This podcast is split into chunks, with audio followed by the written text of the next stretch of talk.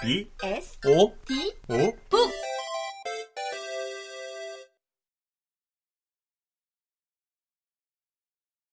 맞았다. 내가 좋아하는 밀떡, 양념에 푹 절여지지 않아 생생한 감이 살아있는 파와 양파.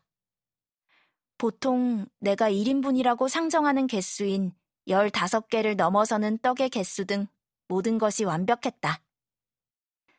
게다가 자그마한 사이즈의 주먹밥 두 개가 함께 나왔는데 그것 또한 별미였다. 정말 완벽한 한 끼 식사였다. 나는 무척 감동해서 파 하나, 양파 하나 남기지 않고 싹싹 깨끗하게 비웠다. 들어오기 전에 속으로 카페라는 글자를 무시하기로 했던 마음에 대한 사죄로 아이스 아메리카노를 추가 주문했다. 커피까지 받아들고 기필코 다시 온다는 생각으로 비장하게 꾸벅 인사했다.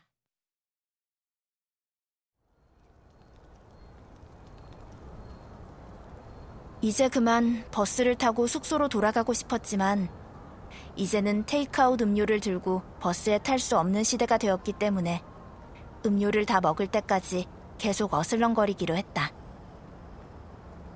이 주변에 갈 만한 데가 없을까? 입구에서 돌아 나왔던 백사실 계곡으로 더 깊이 들어가 볼까? 이런저런 궁리를 하면서 육교 난간에 기대 서서 구글맵으로 근처 지도를 살펴보다가 놀랍게도 이 근처에 소림사라는 절이 있는 것을 보고 마시던 커피를 뿜었다. 쿵푸의 고향 소림사가 홍지동에 있었다니. 나는 소림사를 향해 걸었다. 차도를 따라 걸어가는데 어디선가 라일락 향기가 났다. 나는 얼른 걸음을 멈추고 두리번거렸다. 꽃나무가 주는 향기를 맡는 일은 나에게 간단하게 여겨지지 않는다. 꽃나무는 가까이 다가온다고 해서 향을 더 나눠주는 존재들이 아니다. 어떤 때에는 바로 곁을 지나도 아무 냄새도 나지 않을 때도 있고, 어떤 때에는 제법 멀리 떨어져 있어도 향기를 맡을 수 있다.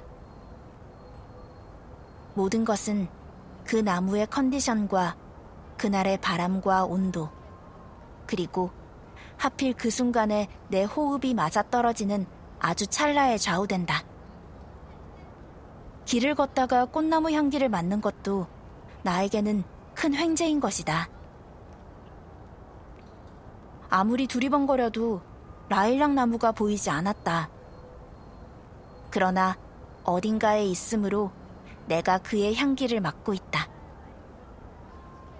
향은 곧 사라졌다. 나는 계속 킁킁거리며 나머지 스텝을 밟았다. 금세 작은 간판이 보인다.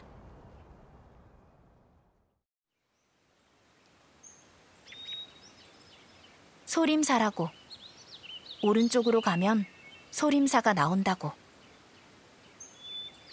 오르막을 오르니 돌계단이 나타나 하나하나 밟았다. 개미들이 많아 주의를 기울여야 했다. 위풍당당한 이름과 다르게 소박하고 작은 절이었다.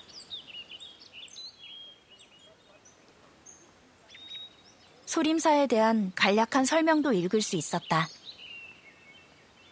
조선 태조가 즉위하기 전 이곳의 굴에서 기도하여 뜻을 이루자 나중에 이곳에 절을 짓게 하고 소림굴이라 칭했다가 그것이 뒤에 소림사가 되었다고 한다.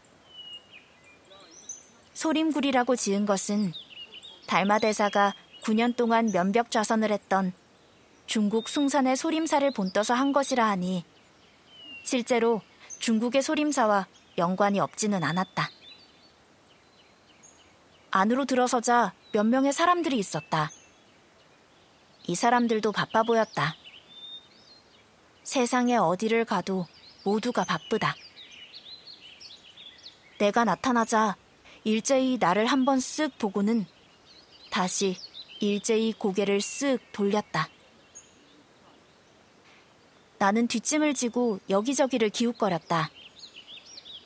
대웅전도 힐끔거리고 7층짜리 석탑도 올려다보고 구석에 피어있는 꽃들도 들여다보고 약사전이라는 곳에도 슬그머니 고개를 디밀었다.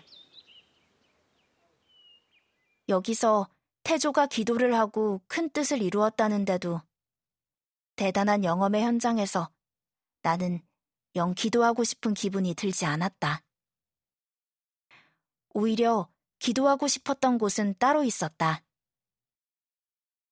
절의 뒤편에 좁은 계단이 있어 올라갔다가 발견했다. 거기에는 커다란 바위가 안쪽으로 깎여 있었고 그 안에 팔뚝보다도 작은 불상이 하나 서 있었다. 불상의 발치에 누군가가 기도한 흔적이 있었다. 몇 개의 동전과 과일. 나도 여기서 기도하고 싶네.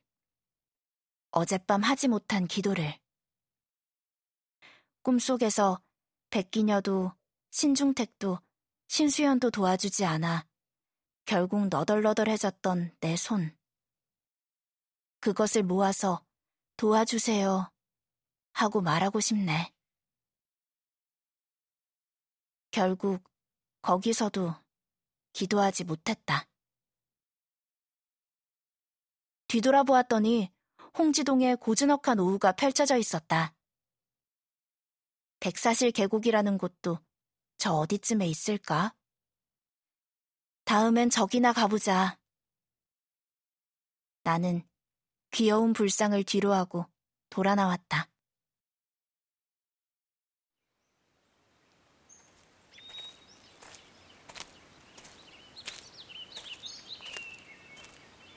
눈물이 조금씩 차올라 입구에 다다르자 눈이 그렁그렁해졌다.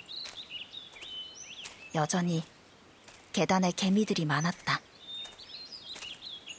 개미를 밟지 않으려고 나는 얼른 눈물을 닦았다.